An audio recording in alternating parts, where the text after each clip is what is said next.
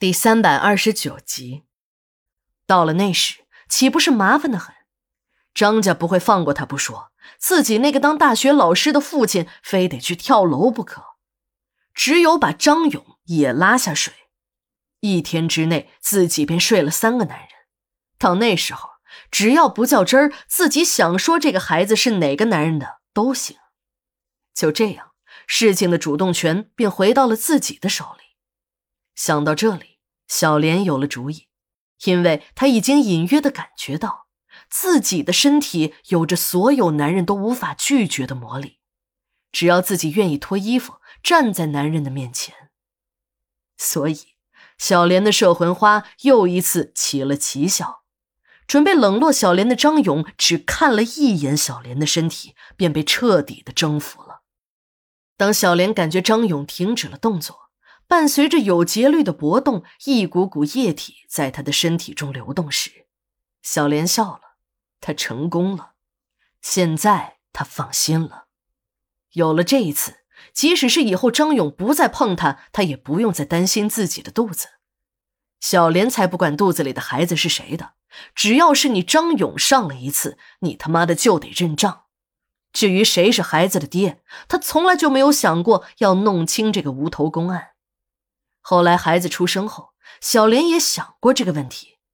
这个孩子小的时候长得像自己的前男友，再仔细看一看，还有几分像那个阿坤。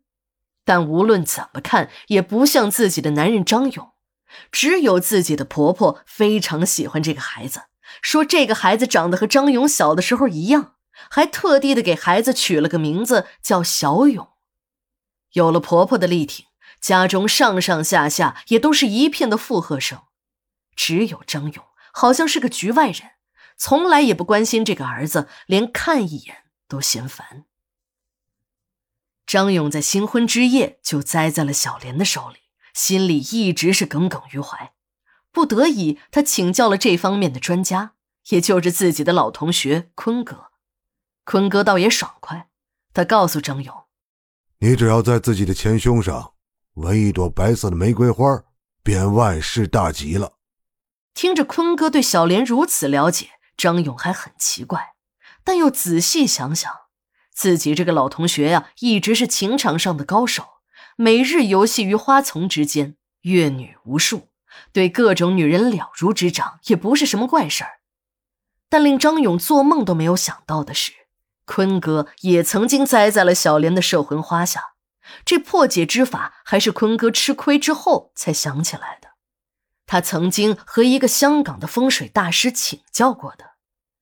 坤哥虽然不能明确的说自己也和这个女人有过那种关系，但是和老同学分享一下玩女人的经验，他还是非常愿意的。那个时候的坤哥还是每天生活在醉生梦死之中。真正改变坤哥的人生道路，那还是在他遇见招娣之后的事儿了。自从新婚之夜栽在了小莲的手里，张勇便一直躲着这个女人。但有了坤哥的破解之法，张勇就再也不用躲了。他还主动的试过几次，让小莲脱了衣服站在自己的面前。当他欣赏一番后，轻松的离开时，他才知道这个方法果然有效。而这下呢，轮到小莲迷惑了。他不知道张勇什么时候变得这么有定力了。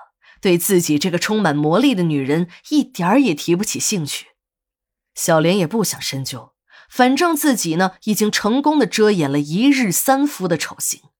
至于以后的日子里，一人独守空房，她也没有感觉到太多的寂寞。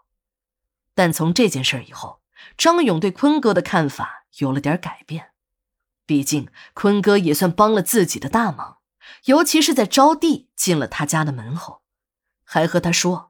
坤哥为了他没少照顾自己，两个人能在一起，要好好感谢的人就是坤哥。张勇以前曾经怀疑过招娣和坤哥有奸情，便命令几个亲信秘密的监视，但很长时间也没有任何发现。这时的张勇心里又变得很内疚，在他的心里，招娣是一个传统的女人，这样的女人一旦下了决心跟了哪个男人。就绝不会再朝三暮四的。张勇对招娣转变了态度，同时对坤哥也好了起来。